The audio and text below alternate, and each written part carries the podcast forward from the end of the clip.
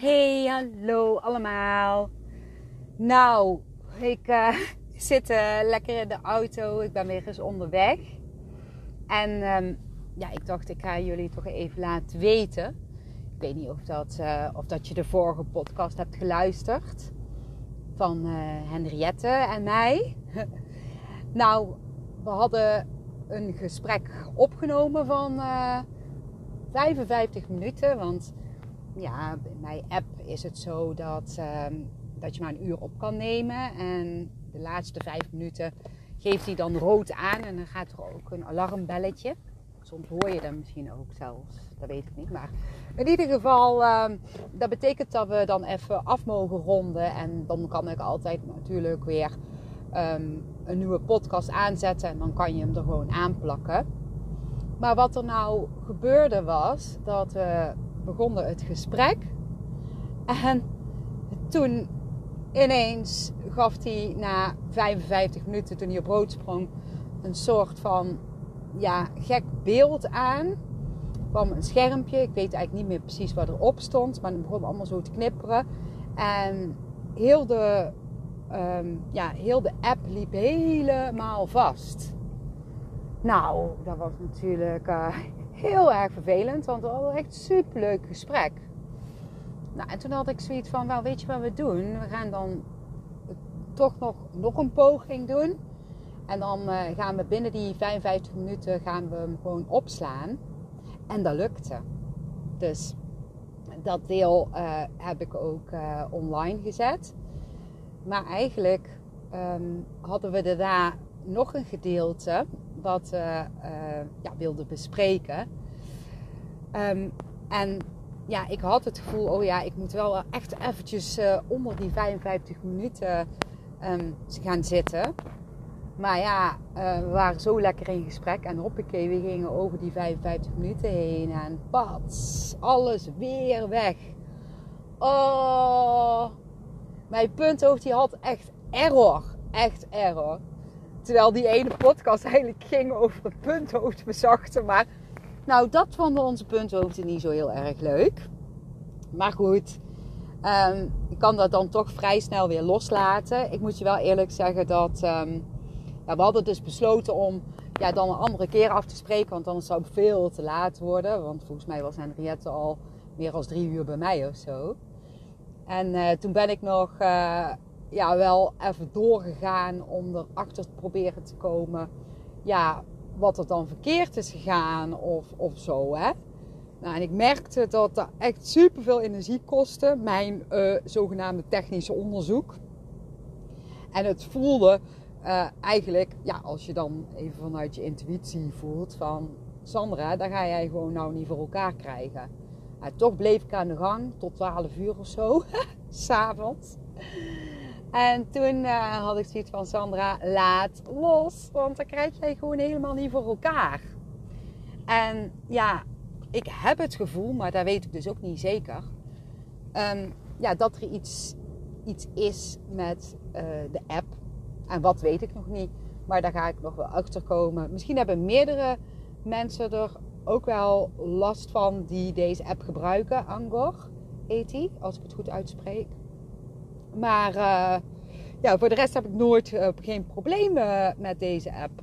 Het gaat altijd super goed. Dus ja, dat is zo gek. Dat is zo gek. Maar ja, om, ja, om dit verhaal even af te ronden, want uh, ja, daar wil ik het eigenlijk niet helemaal verder nog lang uitgebreid over hebben. Want ik heb nou een manier gevonden gewoon om toch goed op te nemen. Um, wat, ik, uh, wat ik doe is gewoon stoppen onder de 55 minuten en dan gewoon opslaan en hoppakee, weer verder uh, doorpraten. Um, en dat, gaat, dat lukt, want dat heb ik nou uitgetest. Dus oh, komt helemaal goed. Nou, en um, ja, waar ik het met jullie over wil hebben is ja, toch weer ja, over het punthoogte. Want ik heb echt een super ja, leuke vraag gekregen. En ook een, ja, ik vind het wel een vraag die uh, heb ik het gevoel wel uh, voor heel veel mensen heel handig is om daar wat inzichten over te krijgen. Maar een uh, lieve podcastluisteraar uh, vertelde mij het volgende in een bericht. Ik hoop dat ik het een beetje goed verwoord. Maar ze zei van uh, Sandra, ik heb een podcast van jou geluisterd en daarin vertel je over je ochtendritueel. Ik weet niet of jij die nu luistert dat ook wel eens hebt gehoord, maar ik ga het toch maar heel eventjes ehm, vertellen in het kort. als ik dan s ochtends wakker word, dan ga ik ook altijd naar buiten toe. Eigenlijk, ja, standaard elke dag ga ik naar buiten toe. En dan ga ik eerst altijd even kijken van, hé, hey, waar heb ik gedroomd? Want kijk, ik vind het natuurlijk super interessant om mijn dromen te onderzoeken. Uh, wat de symboliek is. Um, hè, want je hebt symbolische dromen, je hebt verwerkingsdromen, je hebt visioendromen ja, van alles en nog wat. En dat vind ik dan ja, gewoon interessant om te kijken wat, wat vertelt het mij. Dat doe ik al jaren. En ja, op een of andere manier doet mij daar dan heel erg goed. En, en als ik dan daarmee klaar ben, dan uh, visualiseer ik mijn ego voor me. En mijn ego die splits ik in tweeën. En dan zie ik dan in poppetjesvorm. En het ene poppetje heet het goed planhoofd. Dat zijn de ja, hele mooie, leuke gedachten, inspirerende gedachten, gedachten die energierijkend zijn. En het andere gedeelte noem ik het punthoofddenken, waar ik het in eh, heel veel podcasten ook over heb. En het punthoofddenken zijn ja, niet leuke gedachten, uh, angst, zorg, piekergedachten, gedachten die um, ja, heel erg energie kostend zijn. En ehm, dan visualiseer ik ook mijn intuïtie uh, naast me. En intuïtie staat in verbinding met de ziel, de zielsplanning. Het groter deel ziel, wat voortkomt vanuit de bron. Dat is ook een energievorm eigenlijk. Maar daar maak ik dan gewoon een poppetje van, zo'n engelachtig wezentje. En dan ga ik eens kijken van, oké, wat zeggen ze mij? En hoe is de houding van de poppetjes? Nou, en als mijn goed plannenhoofd heel uh, dicht bij mij komt staan, uh, dan weet ik al dat ik die dag best wel veel inspiratie zou kunnen hebben. Ja, dus ja, mijn goed planhoofd wil dan eigenlijk als het ware ja, de aandacht. dus positieve aandacht voelt ook heel fijn. Um, krijg dan ook altijd meteen uh, mijn intuïtie heel sterk um, te voelen. Dus dat engelachtige wezentje, dat komt dan heel sterk naar voren. Trouwens, een goed planhoofd, die ziet eruit als een poppetje met zo'n lichtje, ja, zo'n gloeilamp als hoofd. Omdat hij dus hele goede ideeën heeft. Zo van pling, ik heb een goed idee, weet je wel. En als een lampje heel fel brandt, ja, dan weet ik dus van, oh, mijn goed planhoofd, ja, die mag nu vandaag wel wat extra in gaan zetten. Maar goed, um, de vraag van degene die de podcast luisterde en dus mij een bericht stuurde was... Uh, ja, eerst zei ze dat ze ook het ochtendritueel zo deed. En dan natuurlijk ook een beetje wel op haar manier. Maar haar vraag was uh, van, ja, hè, ik, ik kan me punthoofd voorstellen. Hè, en ja, op het moment dat hij uh, gewoon rustig is, nou, dan vind ik het allemaal oké. Maar op het moment dat hij heel druk is, uh, dus heel dominant aanwezig is, dan weet ik eigenlijk helemaal niet wat ik moet doen. En um, zij vroeg aan mij van uh, Sandra, zou jij dan misschien daar ja, advies of tips in kunnen geven? Of ja, hoe ga jij daarmee om? Nou, en toen had ik zoiets van, hé, hey, dat is leuk, dat is een leuke vraag. Want um, ja, um, ik weet dat heel veel mensen het moeilijk vinden om met het punthoofd om te gaan. Dat ze liever willen dat het punthoofd heel snel weggaat. Omdat ja, de gedachten die ze dan kunnen hebben, uh, natuurlijk niet zo heel erg gezellig zijn, zeg maar, en, en energie uh, kosten. En ja, door je gedachten weg te willen hebben, um, komen juist je gedachten extra sterk naar voren. Dus een punthoofdgedachte, daar heb ik het over. Even mijn autootje parkeren. Zo, hoppakee. Um, ja, dus, dus het is niet de bedoeling dat je je punthoofd um, ja, ja, eigenlijk weg wil hebben. Want het punthoofd, is dus hè, de niet leuke gedachten, die blijven, um, ja, die horen eigenlijk op een of andere manier uh, bij jou. En dat heeft te maken met wat je mee hebt gekregen en mee hebt gemaakt, ook qua uh, ja, trauma. En um, die staan ook in verbinding met de zielsplanning. Want uh, als jij bijvoorbeeld niet leuke gedachten hebt, dan uh, kun je die bijvoorbeeld onderzoeken. Stel dat je daar bewust van bent. En dan kun jij kijken waar dat vandaan komt. En dan kun je um, oude pijn bijvoorbeeld helen. Nou, stel je voor dat je er allemaal niet bewust van bent. Dan ervaar je ook weer leerprocessen van die gedachten. Dus uh, de kunst is om je punthoofd te accepteren, wetende dat hij heel je leven lang gewoon gezellig naast je loopt. En de grote kunst is, en daar hebben we het ook een klein beetje al over gehad in de podcast met Henriette, dus de vorige podcast, is om je punthoofd ja, als, als goede vriend uh, te zien. Um, maar ik kan me voorstellen dat je zoiets hebt, en dat denk je dus ook met je punthoofd. Ja, flikker op met al die gedachten, want daar heb ik helemaal geen zin in.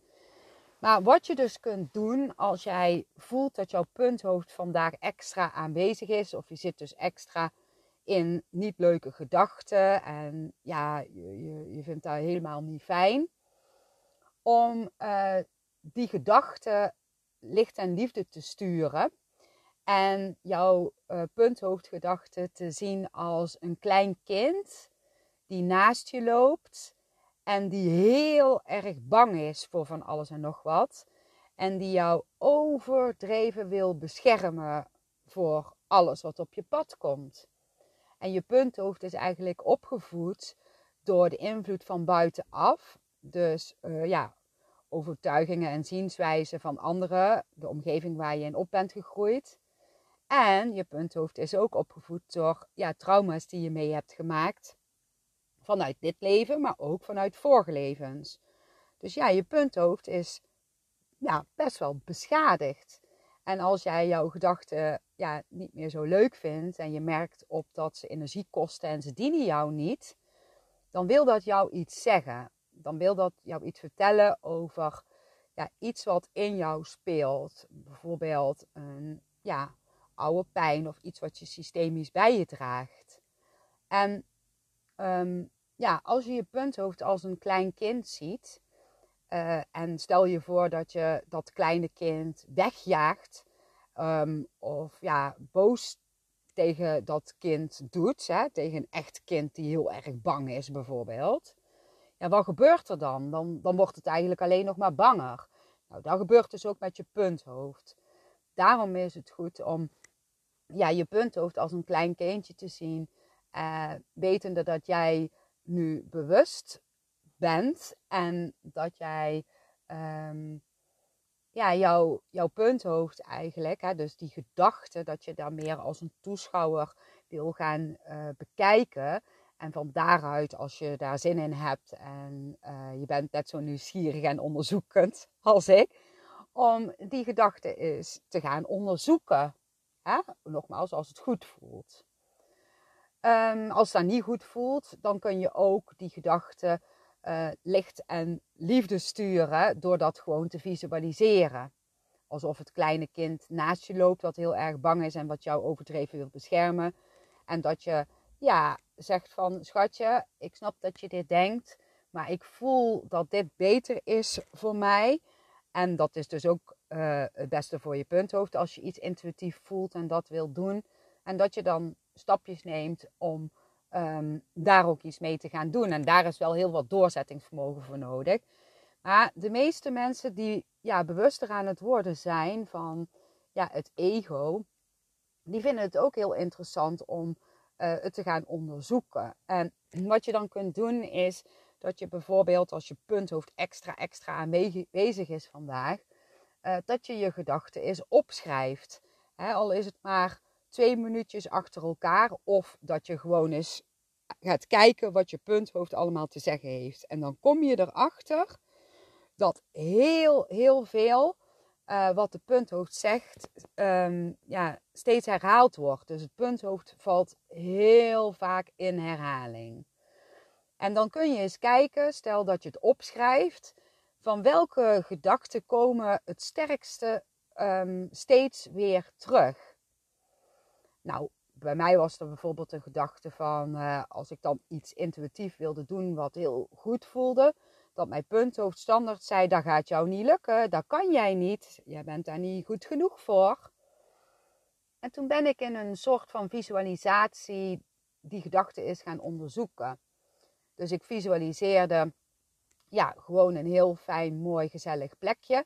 En ik nodigde mijn punthoofd uit en ik zei tegen mijn punthoofd: Hey punthoofdje, kun je eens laten voelen of zien waar uh, die gedachten die jij steeds weer tegen mij zegt, waar die vandaan komen. En toen reisde ik als het ware terug naar ja, het verleden.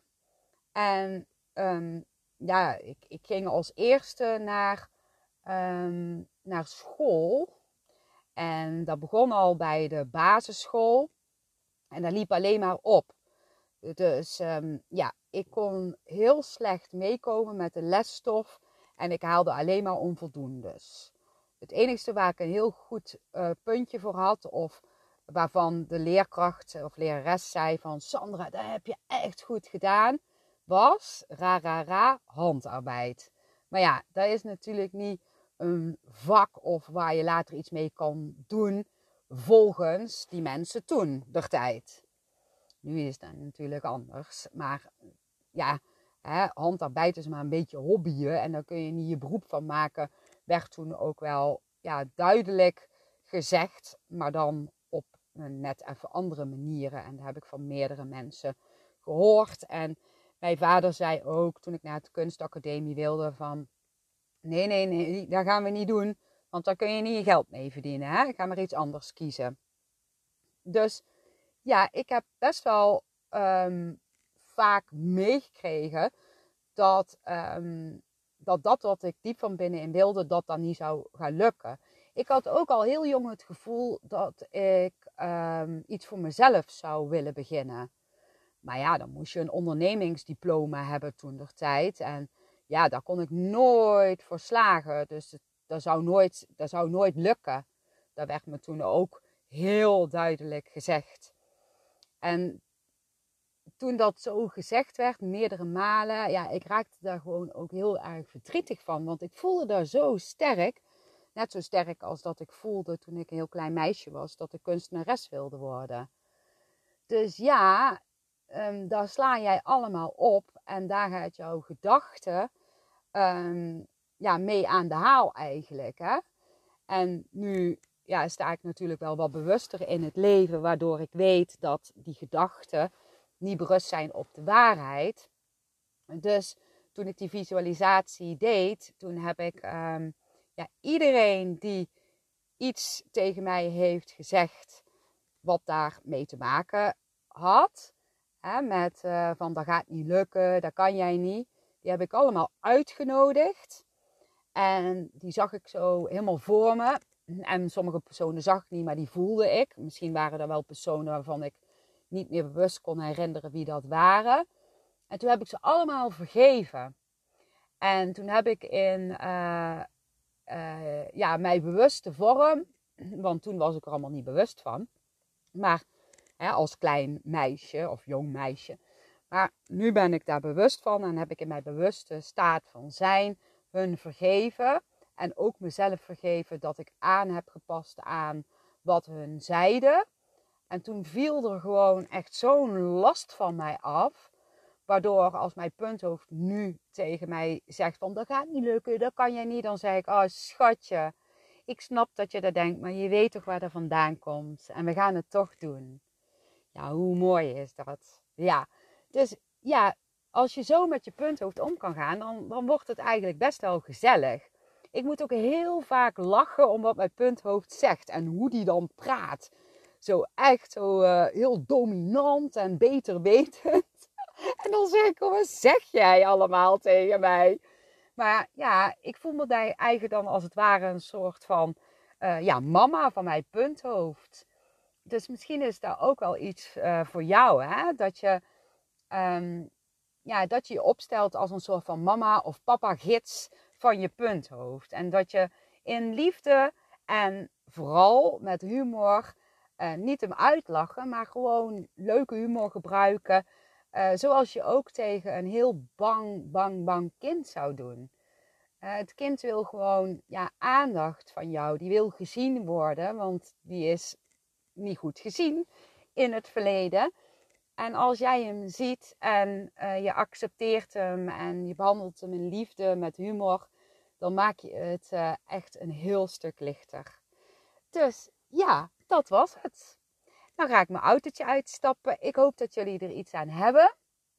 En uh, jullie, jullie ding uit kunnen halen. allerliefst voor jullie. morgen kom ik, als het goed is, terug in een volgende podcast. Uh, want uh, Henriette die komt morgenavond weer naar mij toe en dan gaan we deel 2 opnemen. Allerliefst en tot morgen. Doei doei.